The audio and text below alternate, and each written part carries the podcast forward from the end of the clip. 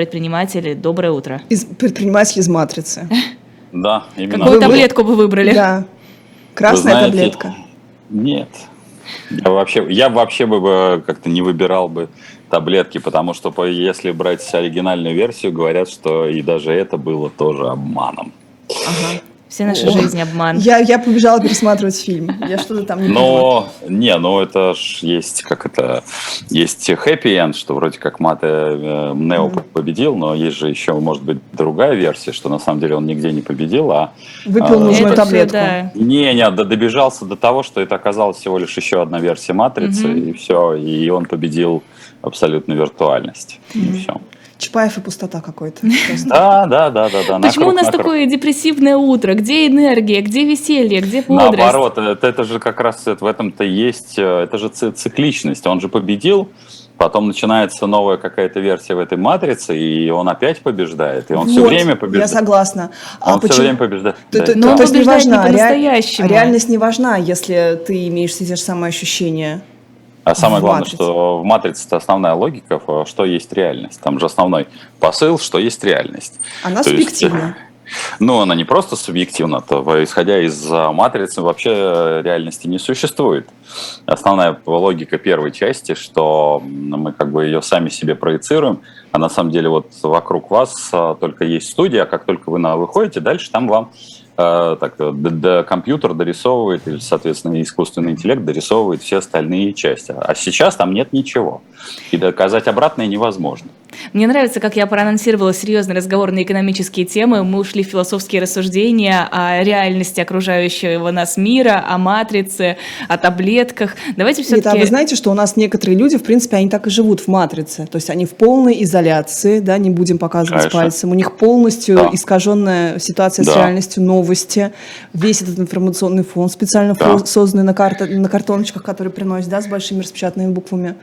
Вот. И это удачно. И можно в таком случае человеку как бы рассказать, что все хорошо, что победа, что уже победили, все взяли. Ну, ведь э, в чем логика-то? Сайфера, это того, кто предал, а, соответственно, Нео, он же ведь э, логично рассудил, что я не, я не хочу ничего помнить, я хочу, чтобы вот... Другое дело, что у него есть в, в рассуждениях Сайфера есть и ошибка Сайфера. Так. Ошибка, ошибка Сайфера заключается в том, что когда он передает, э, собственно говоря, возвращаясь к вашим а, как раз вот персонажам, которые живут на картоночках, значит, э, он же не, ему никто ничего гарантировать не может, потому что когда он говорит, я вот хочу все забыть, но как только он передает свои э, права на управление собой, то это вот как ты лег на операционный стол. Тебе могут сохранить твои воспоминания, могут сделать их хуже, могут улучшить. У тебя нет вот точки контроля, э, как говорится, второго партнера. Вот и все. И он становится не партнером, он становится богом по отношению к тебе. Поэтому это было с точки зрения, соответственно, э, агента Смита и самой матрицы, и архитектора, это был обман. Потому что они могли Сайфера не как-то не сделать богатым, потому что почему они должны были исполнять Мгм. этот договор? Они могли его сделать, там, не знаю, со, со по самым последним червяком, который еще, главное, понимает, что он червяк. Ведь фундаментально важно в матрице, чтобы ты мучился. В чем а, смысл ада? Ты мучаешься изнутри. То бишь, ты не, тебя не мучаются физически, ты не можешь изменить. И вот она, логика ада, она такова. А логика рая ровно диаметрально противоположна, она близка к матрице.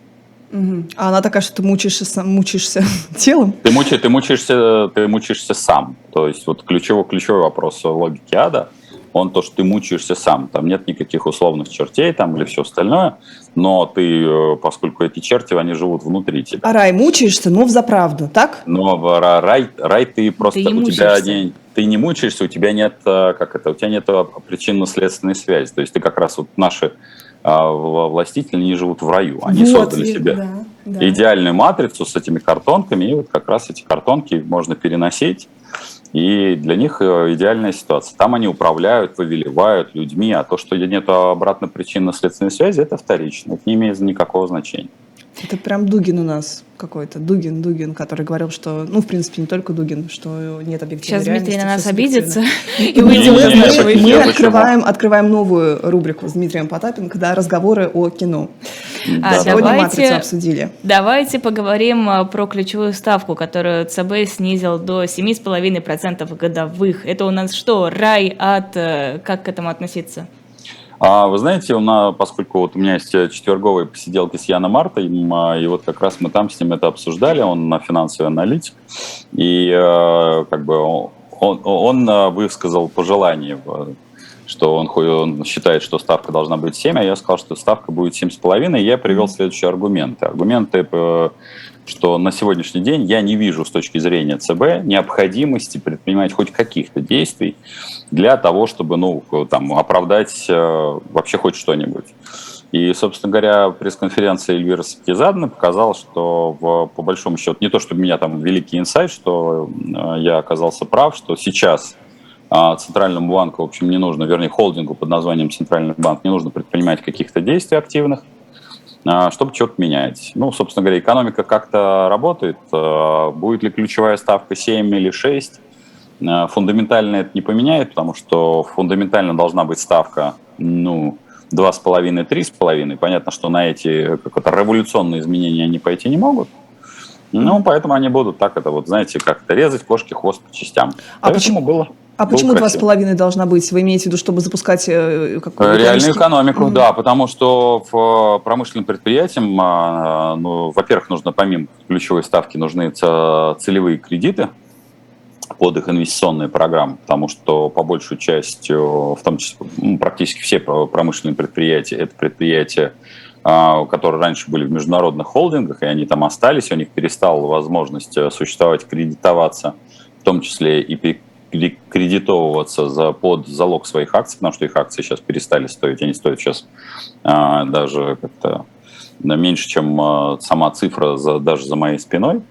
Поэтому, а поскольку денег единственный, у кого сейчас есть, это пока у государства, подчеркиваю слово «пока», потому что дефицит уже июля – это 894 а, миллиарда. К концу года мы добежим до дефицита 1 триллион 600, по крайней мере, так говорил господин Силанов. То есть мы сейчас находимся в дефицитном бюджете. А поскольку для того, чтобы компенсировать этот дефицитный бюджет, то существует, э, ну, нужно либо устраивать э, ослабление рубля, что очень сложно, либо его административно ослаблять, что тоже непросто. Так что вот так. Угу. Но дефицит бюджета это же хорошо. Это значит, что, ну, в смысле, не, не то, что хорошо, а это может означать, что там э, обычно, извините, я сейчас, я, я, я сейчас Я, мне мозг просто сломалось. Такой, а, циферки, а, циферки, циферки. Экономика. Все, все. Я, я, я, я могу поменять фончик, вы же не, особо-то не, не морочитесь. Смотрите, Если ну, фон нас цифрами сбивает, я могу поменять. Не, меня, меня, меня сбивает то, что мне, мне стыдно. У меня мой красный диплом бакалавриата экономических отношений МГИМО, он, знаете, просто... Да типа, ладно? Конечно, он, он просто... Вот, уже другое дело. Пасконное наше. Но смотрите, дефицит, э, дефицит означает, что у нас просто госрасходы очень высокие. Что у нас да ладно, нет? Да, да у нас, у нас расходы, у нас вообще, в принципе, все расходуется исключительно на гос. А, ну, другое да. дело, что только ну, тут просто надо задавать вопрос, а не дорого ли нам стоит штука под названием государство?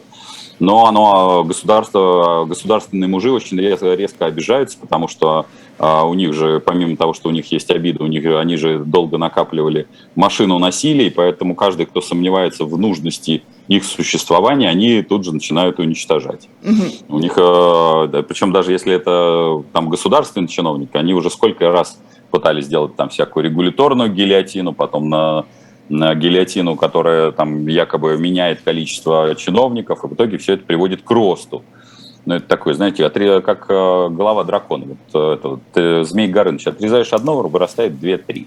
Ну, ну и вот чего, так. и чего, а зато, ну, как бы у тебя Все растет... Хорошо. Ну, это как кейнсианство, да. правильно? У тебя просто растет, посто... у тебя госаппарат растет, но у тебя да. растут постоянно вливания да. это в экономику. Ты как да. бы вот спонсируешь, что, народ, ну, они все равно потребители, даже этот, этот чиновничий Конечно, аппарат. Конечно, абсолютно. У нас, э, в принципе, с вами реализована схема а, под названием а, «безусловный доход», только некоторые хотят обязательно, там, чтобы раздавали людям, а я говорю, что у нас она реализована, только реализована другой, другим образом. У нас плодится огромное количество чиновников, ненужных рабочих мест, то есть люди, которые не производят никакого труда физического, да, вот никакого продукта, кроме а, создания комиссий, подкомиссий, сверхкомиссий и там, регуляторных каких-то заморочек, и таким образом распределяются все наши недра, но вот этих чиновников. Угу. То есть у нас такая замкнутая абсолютная экосистема. А можно тогда вот э, такой банальный вопрос из чата. Вот у нас всегда было впечатление по там расследованиям Навального, по, в принципе, какому-то такому угу. свеку, да, вот Владимира Владимировича Путина, что он человек, который просто любит буржуазную, богатую, сытую, ну, старость, наверное, потому что этот даже дворец, он олицетворяет какой-то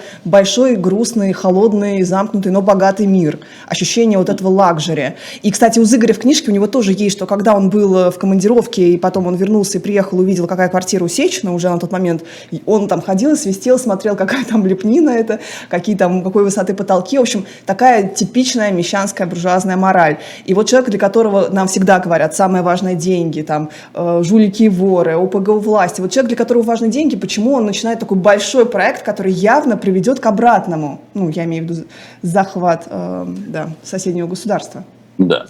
Ну, я бы сказал бы так, э, что я думаю, что все-таки впечатление от Владимира Путина, который хочет, э, который стиборит, э, сильно ошибочно. Мне кажется, что Владимир Путин как раз с точки зрения своего генотипа, он хочет быть императором всея мира, он хочет быть таким Таносом. Вот, поэтому ему нужны обязательно камни души, соответственно, сердца и всего остального. Поэтому говорить о том, что он, он как раз он, а если мы посмотрим на Таноса, Танос, он, э, если вы помните последнюю часть, он как раз живет достаточно скромно, в лачуге, аскетично, да, у него эта перчаточка уже без этих, без камней, и приходит э, где, ставит, там, не очень умный Тор, сносит ему башку просто потому, что он злой угу. не, не поняв философию Таноса, который на самом так деле он добрый. хотел... А, кто, Тор или Танос? Танос добрый. Он как ну, бы добрый при... через зло, как такой ветхозаветный да. бог. Рубрика да, кино такой... опять продолжилась. А да, в ДНД рубрика. есть э, такие вот э, хаотично злой, нейтрально добрый, там есть целая система, там законно злой, законно добрый. Вот Танос, угу. он такой э, хаотично добрый, наверное. Но Нет, он, законно он... добрый. Незаконно за, добрый. За, законно, наверное, добрый. Он же Но добрый. Он, он, он законно глупый, э, вот, скажем так, а за счет этого он считает, он получается незаконно злой. Причина очень простая, потому что его посыл э, был изначально неверен, потому что когда он собирал э, вот эту перчатку всевластия, он исходил из следующего, что, условно говоря, я срежу 50% там, потребителей, у меня останется, у, этих потребителей останется 100%, соответственно, ресурсов, и они, соответственно, станут богаче, лучше и все остальное.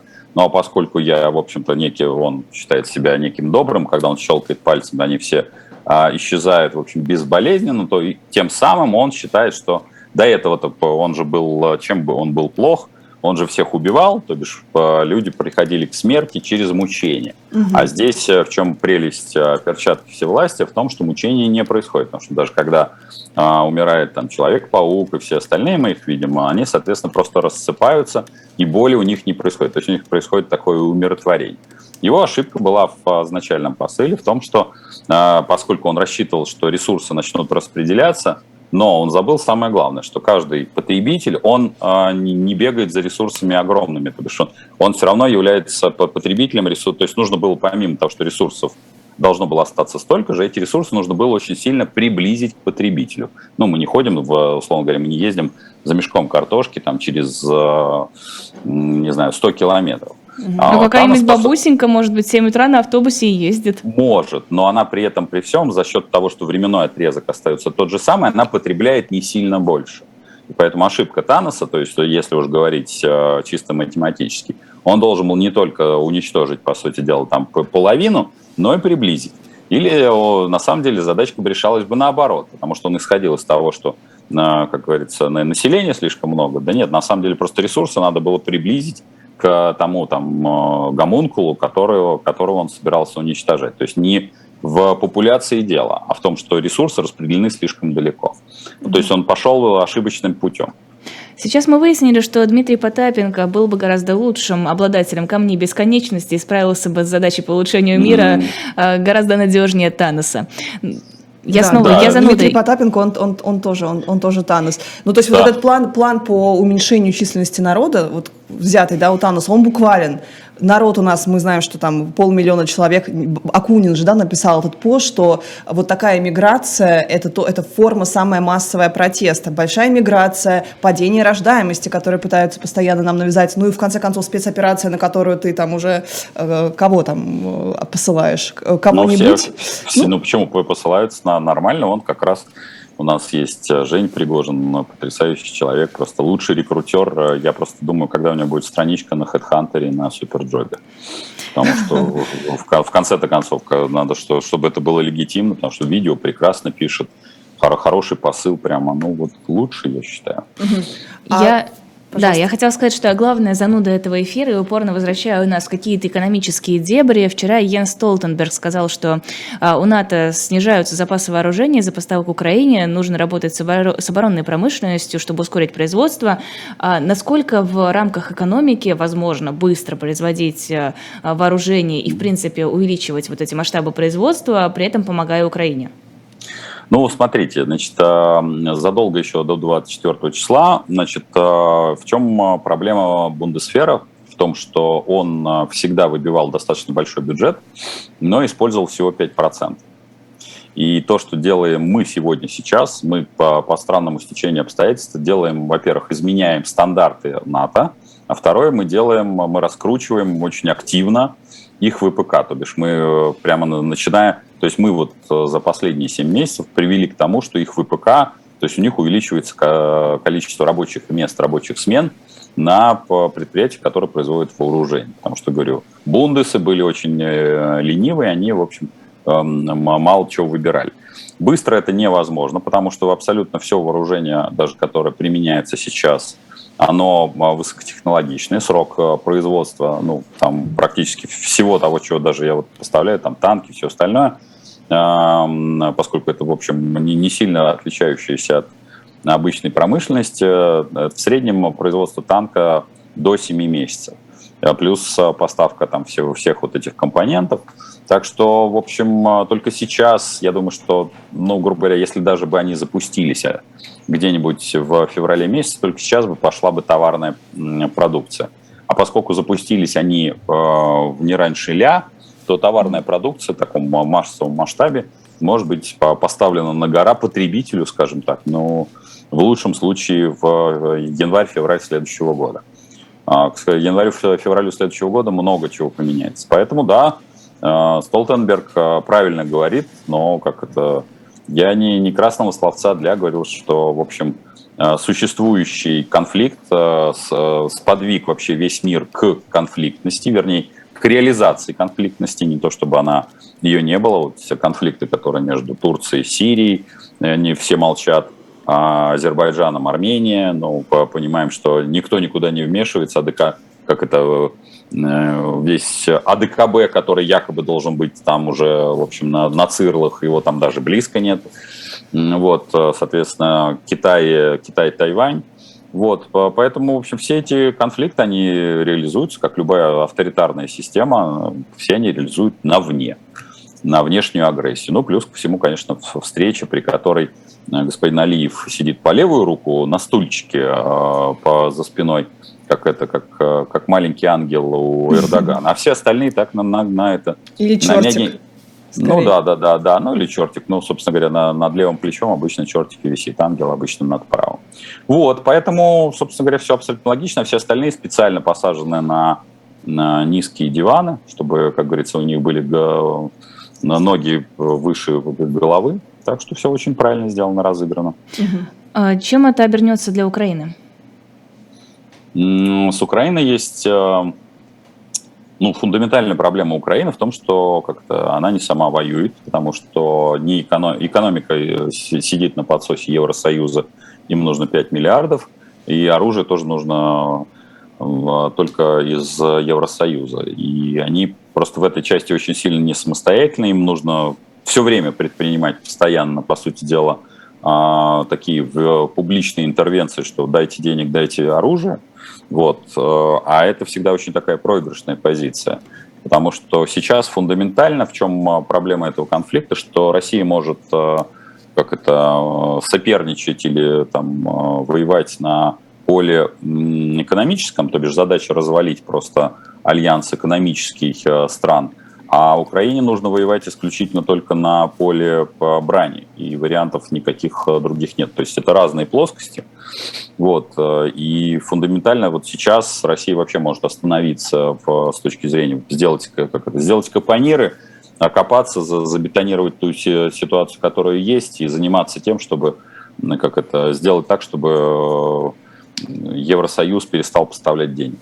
И все. Угу. С другой стороны, мы видели, что на саммите ШОС вот такое плотное сотрудничество с Китаем, конечно, да, опять несколько унизительное, мягко говоря, положение Путина, который немножко снизу вверх смотрит на такого властелина Си. А, но Си тоже испытывает проблемы у себя там да. со своей, с юанем. И вот вопрос, насколько перспективно вот эти вот заявления, которые они вчера друг другу, на днях друг другу дали по поводу того, что безоговорочно будем поддерживать взаимные интересы, а, будем покупать э, частично за рубли, нефть, э, ну и так далее?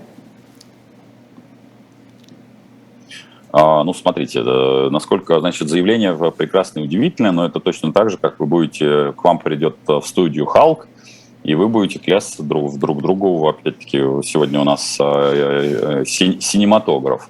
Вот, и вы будете клясться друг другу в вечной любви. Есть одна маленькая но. Вы-то можете как-то к нему испытывать что угодно, но если он вдруг не станет что-то исполнять или э, даст щелбан, то вот тут большие-большие проблемы. Вот, собственно говоря, взаимоотношения между Россией и, как говорят, Китаем, поскольку там экономика растет, а у нас экономика проседает – и у нас, э, кроме мифологических, мы пока не знаем, существуют ли эти 7 тысяч ядерных ракет, которыми мы везде носимся и говорим, что вот сейчас, вот сейчас я бахну, обязательно. Вот, вот если что, я, я как бахну. Угу. Я, я вот смотрите, какой я отморозок, я прямо вот точно бахну. Вот вы меня просто держите меня семером. Да, иначе я упаду на этих котят. Поэтому на сегодняшний день это, конечно, очень сложная такая история. А то, что будут за рубли покупать, да, будут, потому что у них есть некоторое количество рублей. Но говорить о том, что это введет рубль в какой-то оборот, ну, юань, если мы посмотрим, опять-таки, тоже у нас сейчас э, ЦБ и банки закрывают счета в валюте, но открывают счета да. в юане. Да, правда, юань не совсем валюта, потому что если вы посмотрите ее отношение, динамику по отношению к рублю же, то те, кто искренне, ну, потому что у нас очень народ неграмотный, он вообще считает, что любая иностранная бумажка – это обязательно валюта. Но это не так, к сожалению, или к счастью, не знаю. Поэтому э, не любая иностранная бумажка является валютой, это является всего лишь платежным Но средством. это рубль поддержит вот это вот опять э, соглашение? Нет, нет ру, ру, рубль, ну, рубль вообще надо ослаблять. Потому что рубль нужен да, в районе 71-74, иначе бюджет, а иначе надо будет раскручивать инфляцию. Причем раскручивать просто печатанием денег. И сейчас а, почему ЦБ, в общем, а, старается как-то сидит пришипивший на авось, потому что он тоже в ЦБ не по пояс деревянный, Эльвира Безрадовна тоже. Она прекрасно понимает, что происходит на полях брани, а, понимает, что там происходят, в общем, серьезные изменения, и зачем ей вытаскивать на себя весь риск. Потому что, ну, вот я говорю о том, что еще октябрь, как мне кажется, по моим оценкам, по поставкам чисто всех и денег, и вооружений, и все остального будет какая-то горячая фаза двух сторон.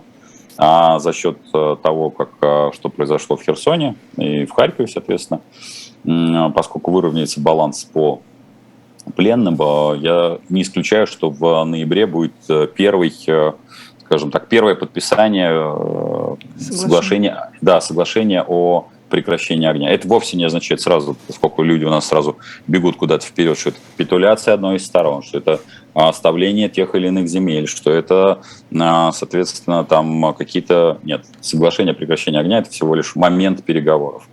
Вот. Э, на ноябрь это наиболее такое вот э, вероятностное событие. Подчеркиваю, mm-hmm. конечно, я не, не держу в генштабах э, обеих сторон и, соответственно, в службах снабжения свечку, но вот э, по косвенным признакам, как это, камень упал, и вот тут идут круги по воде, я, у меня есть такой угу. расчет, что это ноябрь. Угу. И вот это вот э, успешное контрнаступление, которое обернется возможными точечными мирными соглашениями, оно как-то ослабит санкционный режим или вообще Нет, не связанные не, вещи? Не, не, не, не, никак вообще никакие. Угу. Санкции это всерьез и надолго, ну, собственно говоря, санкции фундаментально не меняют э, картину на поле боя, потому что это все это, э, это все имитация бурной деятельности, потому что А, я уже это говорю частенько на украинских каналах, потому что там вот начинают там флажками махать. Я говорю, ребятки, даже если останется те самые 25% бюджета, которые сейчас закрыты э, Росстатом, я вас уверяю, что за счет того, что машина э, российской экономики слишком огромная, а экономика Украины отсутствует как класс, уж как бы это кому-то не хотелось, потому что когда вы сидите на подсосе всего лишь, извините, в 5 миллиардах, я просто напомню цифры, что такое 5 миллиардов, что мы в прошлом, э, мы каждый год на, как это, на адаптацию Крыма отдавали 400 миллиардов рублей. Если вы просто... Да, 400 миллиардов рублей. Если вы голос сел. Я, я просто, понимаете, мы с вами, мы обычно там должны сейчас прибежать хейтеры и сказать, что мы просто завидуем. Я согласен, что 400, за 400 миллиардов позавидуем. Но если вы не сложными... Мы завидовали там 10 тысячам, простите, которые беженцам раздавали на руки. Вот, вот, вот, вот. Но если вы 400 миллиардов случайно поделите хотя бы там на 60, то вдруг вы увидите, что на, на Крым, только на один Крым, мы выдавали больше, чем на, сейчас на содержание всей экономики Украины уходит. Внимание, вопрос. Может, нам просто Украину надо было купить? Не морочиться. Мне вот не без, понравится без... ваш вопрос. Не понравится. Ну, причем обеим сторонам. Обеим ну, сторонам, просто... так, ну, считается, что как бы и там есть такие данные, что вот эти олигархи, которые в том числе в Донбассе-то э, рулили, так скажем, они какие-то договорники имели с Российской Федерацией. Возможно, Именно поэтому но... там все так произошло. Воз... Возможно, но просто олигархи, сидящие в, Донбассе, сильно мелкие были. Угу. Ну, потому что я понимаю, что они от Российской Федерации, судя по всему, какие-то деньги поимели на создание некой оппозиционной, э, оппозиционного движения, но посчитали, что, ну, собственно говоря, мы там издадим до 2-3 бумажки, соберем некое количество э, там группировочек, которых там с флажками тоже походят. Ну, это такой, называю, я это называю политический маркетинг. Создадим, флажками помашем, и вот все, все нам как-то обратно упадет. Еще одна тема. Bloomberg пишет, что Россия сможет найти новые рынки сбыта для половины объемов сырой нефти, экспорт который будет запрещен Евросоюзом в декабре. Среди потенциальных покупателей э, э, окажется Индонезия, Пакистан, Бразилия, Южная Африка, Шри-Ланка и ряд стран Ближнего Востока. Значит ли это, что Россия, в принципе, сможет как-то компенсировать последствия санкций? Ну, я бы сказал бы так. Дело все в том, что сейчас, ну, мы с вами чуть раньше это обсуждали в предыдущем нашем эфире, что там на Италия нарастила экспорт, э, соответственно, российских углеводородов. А Индия, Китай забили по полностью свои э, эти, соответственно, нефтехранилища. И я как-то Видите ли, трубы никто срезать не будет в Евросоюзе. Поэтому, так, с одной стороны, первое, э, Европа не замерзнет без российского газа, потому что он у них есть. Второе, э, не будет той ситуации, когда полностью откажется от российских углеводородов. То бишь в самом пиковом случае, вот даже вот там по максимуму, который э, возможен, у нас останется минимум 40% от нынешнего, нынешних поставок. И единственный, кто может э, убить российскую энергетику и экономику, это мы сами. Почему? Потому что задача вообще-то мир, это тоже, конечно, больше там энергетический уже маркетинг, мир переходит на какие-то альтернативные э, там, виды энергии. Это, там, понятно, возобновляемые, это водород и же с ним. Но и плюс ко всему, если бы мы вместо того, чтобы 24 числа, как говорится, сами себе же на зломе отморожу уши, мы бы, наоборот, ласково, но нежно везде бы ставили, Росатомом ставили бы везде, везде наши ядерные станции, мы бы вообще поимели бы весь мир на раз-два, потому что у нас ядерные станции весьма и весьма недурные, они весьма и весьма дешевые, и плюс ко всему мы на обслуживании могли просто существенно прямо подняться. И это были бы не страны какого-то третьего, там, 128-го мира, куда мы сначала выдаем кредит, а потом этот, э, туда ставим ядерную станцию, а потом же этот кредит же и списываем.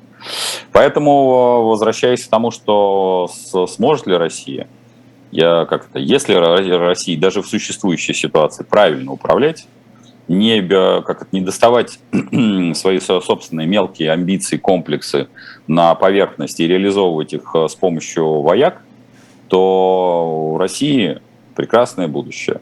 Проблема только в одном, что маловероятно, что народ России когда-нибудь осознает, что он должен управлять страной, и он этих людей, которые будут строить эту прекрасную Россию будущую, как-то будет начнет пододвигать вверх. Я сейчас не говорю по исключительно, и паси Господь про оппозиционеров. Пусть он хотя бы найдет нормальных промышленников, э, которые управляют сейчас промышленностью, и начнет их двигать в какую-нибудь сторону под названием государства или власти. Спасибо огромное. Дмитрий Потапенко, предприниматель в нашем эфире.